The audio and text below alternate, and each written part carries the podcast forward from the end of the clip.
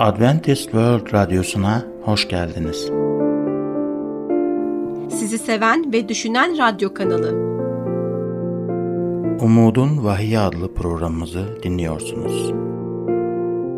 Bugünkü programımızda yer vereceğimiz konular: Vahiy'in barış sağlayıcısı ve Alzheimer hastalığı. Değerli dinleyicilerimiz, programımıza hoş geldiniz. En son İsa Mesih'in yeryüzünde yaşayan herkesle paylaşmak için Yuhanna'ya verdiği vahiy kitabından bahsetmiştik. Ayrıca Musa peygamberin aktardığı kanuna göre neden kurban sunmak gerekiyordu diye açıkladık. Bu konuda aklınıza takılan her türlü soruyu yanıtlamaktan mutluluk duyacağımız için lütfen WhatsApp numaramız olan artı üç yüz elli yedi doksan dokuz yedi yüz seksen altı yedi yüz altı üzerinden bize yazın.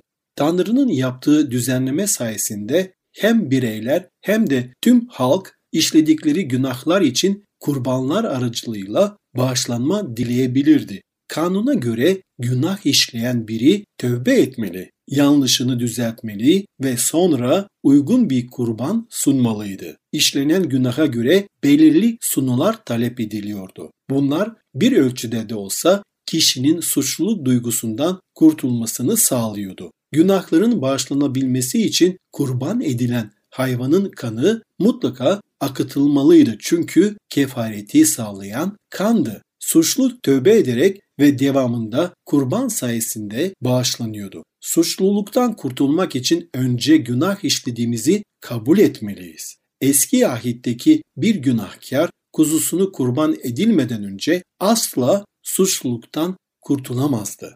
Biz günah işlediğimizde ne yapmalıyız? Suçluluğumuzu kabul etmeliyiz tabii ki. Tanrı'ya veya bir kişiye karşı suçluysak muhakkak günahımızı itiraf etmeliyiz. Mesela bir kişi günah işledikten sonra hatasını anladı ve bu şekilde dua etti. Tanrım, sana karşı günah işlediğimi anlıyorum. Kendimi kaybettim, kızdım, şehvetle dolmuştum. Dürüst değildim. Bu çok basit bir kavram gibi görünse de çoğu zaman gözden kaçmaktadır.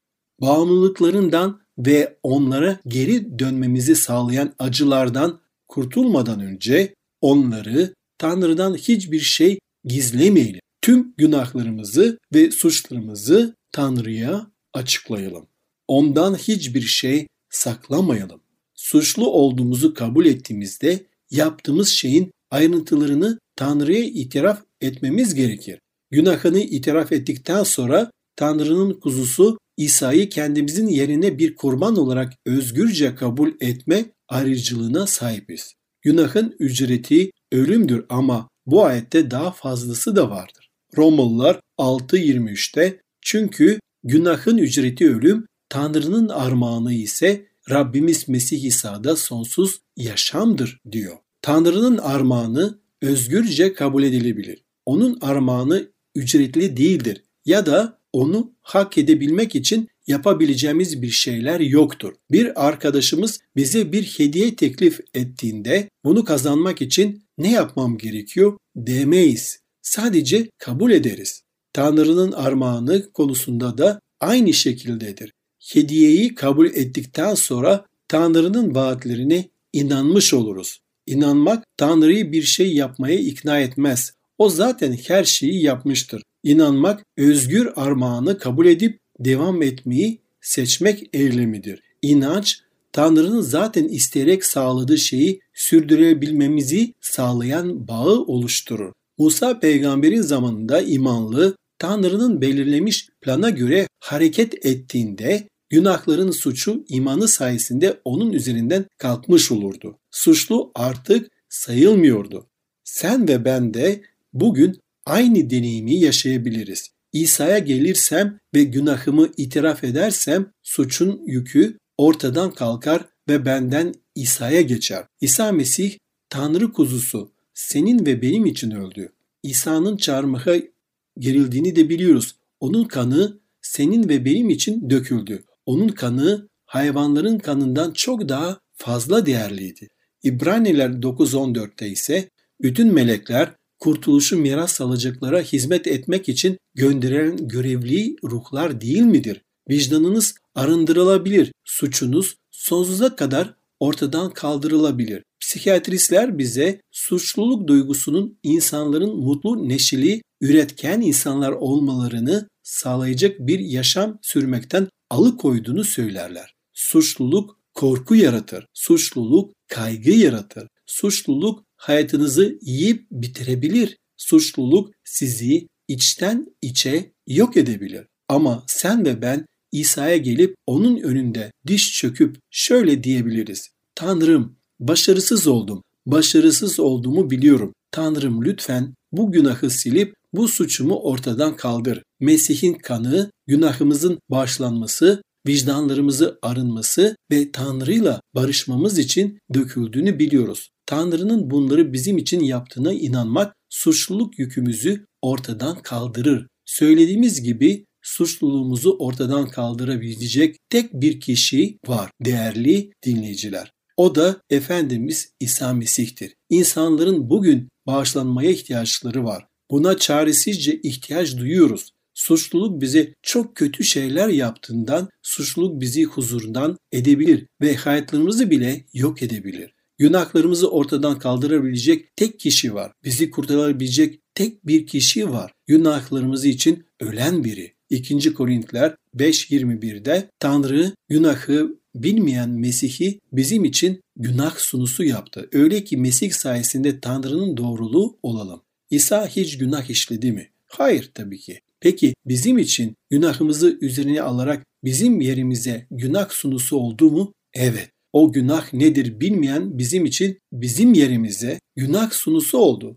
Günahın yükünü bizim yerimize o üstlendi. İsa çarmıha gerildiğinde ellerinde ve ayaklarındaki çivilerin acısından ya da başındaki o dikenli tacın daha da fazlasını hissetti. Yüzüne akan kandan daha fazlası vardı. Fiziksel acıdan çok daha fazlası. İsa çarmıha gerildiyken günahın karanlığı onu örttü. Onu babasından yüzünden yani sakladı. Bu yüzden İsa orada tek başına asılı halde ölürken şöyle haykırdı. Matta yirmi yedi kırk altıda Tanrım, Tanrım, beni neden terk ettin? İsa insanlığın suçunu taşıyordu. Günahın mahkumiyetinin hayatını mahvettiğini hissetti.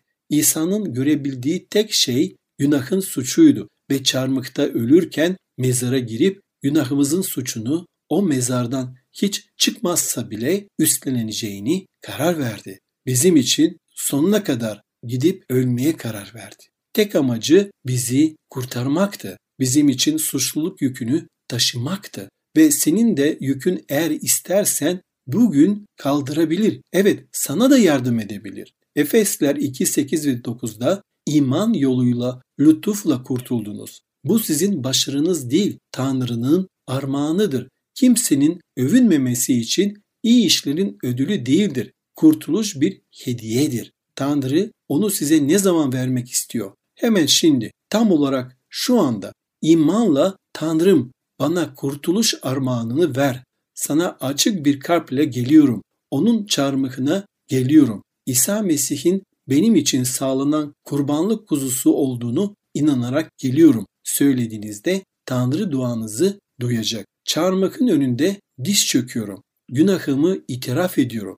Ve devamında suçluluk yükü omuzlarımdan alınıyor. İsa'nın omuzlarına konuluyor. Ben artık affedildim. Ben artık kurtarıldım. birinci Petrus bir on sekiz ve on dokuzda biliyorsunuz ki atalarımızdan kalma boş yaşayışınızdan altın ya da gümüş gibi geçici şeylerle değil, kusursuz ve lekesiz kuzuyu andıran Mesih'in değerli kanının fidyesiyle kurtuldunuz. Sizin de bildiğiniz gibi fidye bir hediyedir. Devam etmeden önce bu konuyla ilgili herhangi bir sorunuz olması durumda WhatsApp numaramız olan artı üç yüz elli yedi doksan dokuz yedi yüz seksen altı yedi yüz altıyı hatırlatmak isterim.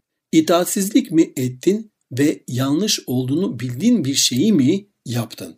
Şimdi gelebilirsin. Tüm suçunla, tüm günahlarınla gel. Yani kısacası sonsuz yaşam armağanını almak için şu beş basit adımları sıralamak istiyorum. Birinci adım, Tanrı'nın size sevdiği gerçeğini kabul edin. Çünkü kelam Yeremya otuz bir üçte şöyle diyor. Ona uzaktan görünüp şöyle dedim. Seni sonsuz bir sevgiyle sevdim. Bu nedenle sevecenlikle seni kendime çektim. İkinci adım, kendinizi kurtaramayacağınızı kabul edin. Romalılar üç yirmi üç ve yirmi dörtte şöyle diyor. Çünkü herkes günah işledi ve Tanrı'nın yüceliğinden yoksun kaldı.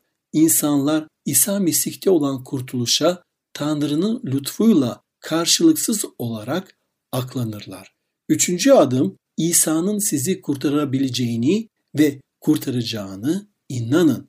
Yuhanna üç on altıda şöyle diyor. Çünkü Tanrı dünyayı o kadar çok sevdi ki biricik oğlunu verdi. Öyle ki ona iman edenlerin hiçbiri mahvolmasın, hepsi sonsuz yaşama kavuşsun. Kendi kendine kurtaramazsınız. Başkasını da kurtaramazsınız. Bu imkansızdır. Sadece Tanrı'nın seni sevdiğine inan. Onun seni kurtaracağına inan. Dördüncü adım, günahlarınızı İsa'ya itiraf edin ve bağışlandığınıza inanın. birinci Yuhanna bir dokuzda şöyle diyor kelam. Günahlarımızı itiraf edersek güvenilir ve adil olan Tanrı günahlarımızı bağışlayıp bizi her kötülükten arındıracaktır. Hemen gel. Ne yapmış olursan olun, kalbindekilerini Rabbe açıklayın, itiraf edin. Günahlarınızı İsa'ya itiraf edin. Affedildiğinizde inanın ve son adım, beşinci adım, ebedi yaşam armağanını talep edin ve ona sonsuza dek hizmet etmeye karar verin. Tekrar Yuhanna üç on altıyı hatırlatacağım. Çünkü Tanrı dünyayı o kadar çok sevdi ki biricik oğlunu verdi. Öyle ki ona iman edenlerin hiçbiri mahvolmasın. Hepsi diyor kelam sonsuz yaşama kavuşsun. Evet, Yüce Tanrı hepsi diyor. Tüm insanlara sonsuz yaşam vermek istiyor. Peki sen istiyor musun? Bu adımları yapmak istiyor musun? Dünyanın her yerinde insanlar gün ve gün bu kararı alıyorlar. Yüzlercesi hatta binlercesi İsa'nın ardından geliyor. Herkes Tanrım ben bir günahkarım. Kendimi kurtaramayacağımı biliyorum. Kendi günahımın ücretini kendim ödeyemeyeceğim diyor. Hepsi Tanrım sen benim kuzumsun. Sen vahiydeki kuzusun diyerek onu övüyorlar. Değerli dinleyicimiz, benimle gelin ve bu insanların bulduğu İsa ile tanışın. O cüzamlıları, acı çekenleri iyileştirdi ve günahkarları affetti. Körlerine gözlerine dokunup onların görmesini sağladı. Sağırların kulaklarının duymasını sağladı. Topal insanları yürüttü ve dilsizin şarkı söylemesine sağladı. Varlığından barış, sevgi ve neşe aktı. Çocuklar onun huzurunda olmayı severdi. Kalabalıklar onu kralları yapmak istediler. Ordularını Romalılara karşı zaferle yöneteceğine inanıyorlardı. Çarmıha gerilmesinden sadece günler önce muzaffer bir şekilde onun muhteşem fısık bayramını sevinç içinde kutladılar. Onun görkemli krallığını başlatacağını düşündüler. Ama o dünyevi bir taht için gelmedi. O dünyevi bir tahta oturmak için de değil, bir haça asılıp lütuf krallığını müjdelemek için geldi. Tüm hayatı boyunca babanın sevgisini ve lütfunu açıkladı. O var olduğu sürece ölüm yoktu. Katıldığı her cenazeyi böldü. Onun ölümü ise tüm insan ırkına yaşam sağlayacaktı. Şimdi benimle gelin. iki bin yıl önce Tanrı'nın tüm evreni ne kadar önemsediğini gösterdiği bir yere gidelim. Pilatus'un avlusunda başına dikenli bir taç giydirilmiş, yüzünden kan akan İsa'yı izleyin. Onun gözlerindeki ıstıraba bakın. Romalı askerler onun sırtını kırbaçlarken o kırbaçlığın sesini dinleyin. Doğru kişi günahkar olarak suçlanıyor. Bu sahneyi izleyin. Bu kişinin bu gece kalbinize dokunmasına izin verin. Neden bu kadar çok acı çekiyor? askerleri onun ellerine çivi çakarken izleyin. Güneşi, ayı ve yıldızları yaratan O'dur. Çarmıha asılan O'dur. Ellerinde çiviler olan O'dur. Dünyanın suçunu taşıyan O'dur. Böyle bir sevgiden nasıl uzaklaştırabilirsin? Bu kadar seven bir Tanrı'ya sırtını dönebilen birisi var mı? O Tanrı öyle biri ki onlara çok değer veriyor, onları kurtarmak istiyor. Yuhanna üç on altıda çünkü Tanrı dünyayı o kadar çok sevdi ki biricik oğlunu verdi. Öyle ki ona iman edenlerin hiçbiri mahvolmasın, hepsi sonsuz yaşama kavuşsun. Sonsuz yaşama sahip olabilirsin. Ayetimiz bize kimlerin sonsuz yaşama kavuşacağını söylüyor. Zengin ya da fakir bir adam demiyor. Bilge ya da cahil bir adam da demiyor. Siyah ya da beyaz adam da demiyor. Her kim ona inanırsa sonsuz yaşama sahip olacaktır. İsa nasıl bizi affettiyse zaman zaman bizi de başkalarını affetmeye davet eder. Mesih bizi bağışladı. Bağışlanmayı hak ettiğimiz için değil, her zaman bizi affetmek istediği için bizi bağışladı.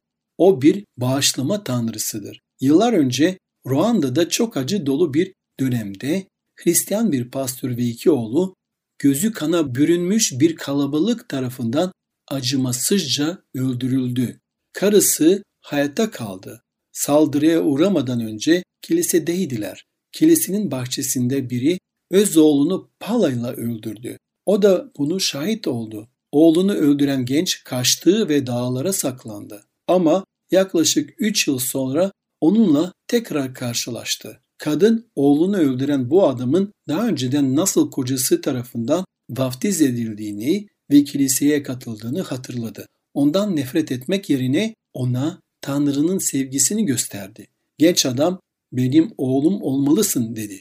Düzenli olarak onu hapishanede ziyaret etti ve onunla ilgilendi. Her hafta onu ziyaret etti. Bu genç adam Adelin'in sevgisinin ve affını hissetti ve bu onun kalbini kırdı. Daha önce hiç böyle bir sevgiyi hissetmemişti. İsa'ya gelmeden önce biz de hiçbir bu kadar güçlü bir sevgiyi yaşamamıştık. Bizi en iyi tanıyan O'dur. Ayrıca bizi en çok seven de O'dur. Onun merhameti ve bağışlaması şu anda size ulaşıyor. Kurtuluş istediğiniz an sizindir. Kutsal kitapta Vahiy yirmi iki on yedideki şu sözlerini dinleyin.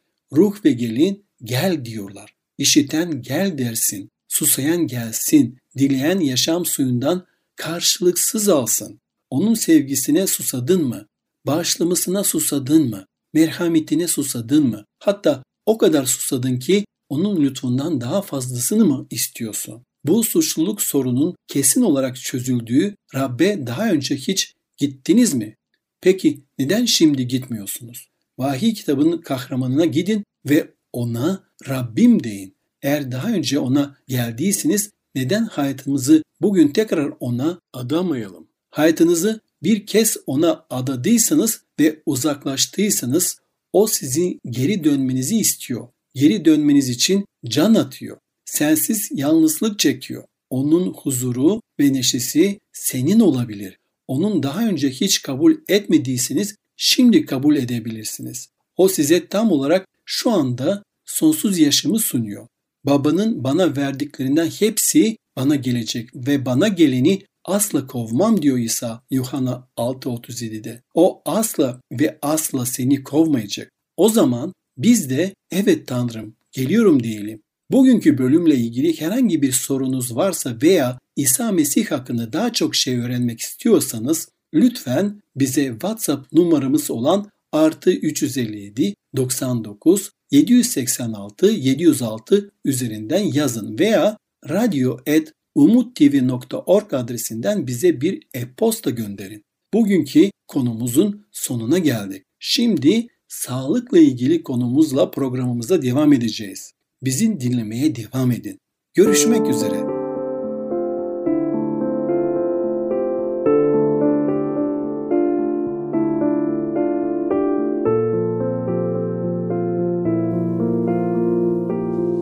Merhaba değerli dinleyicilerimiz. Bugünkü programımıza hoş geldiniz. Bugün sizlere Alzheimer hastalığının sebeplerinden bahsedeceğim. Alzheimer hastalığı hepimizi korkutan bir hastalıktır. Milyonlarca ve milyonlarca insanı etkiler. Dünya çapında kırk dört milyon insan bunama hastalığıyla beraber yaşıyor. Bu arada devam etmeden önce konumuza dair herhangi bir sorunuz olursa diye size WhatsApp numaramız olan üç yüz elli yedi doksan dokuz yedi yüz seksen yedi yedi yüz altı nolu numarayı hatırlatmak istiyorum. Alzheimer sebepleri hakkında pek çok teori öne sürüldü ve çok şey söylendi. Ancak asıl risk faktörü yaştır. Yaşlandıkça bu hastalığa yakalanma riski de artar. Hatta bu riskin bir birey altmış beş yaşına ulaştığında her beş yılda bir ikiye katlandığı bulunmuştur. Alzheimer hastalığına sebep olan şey yaşlanmanın kendisi değildir aslında.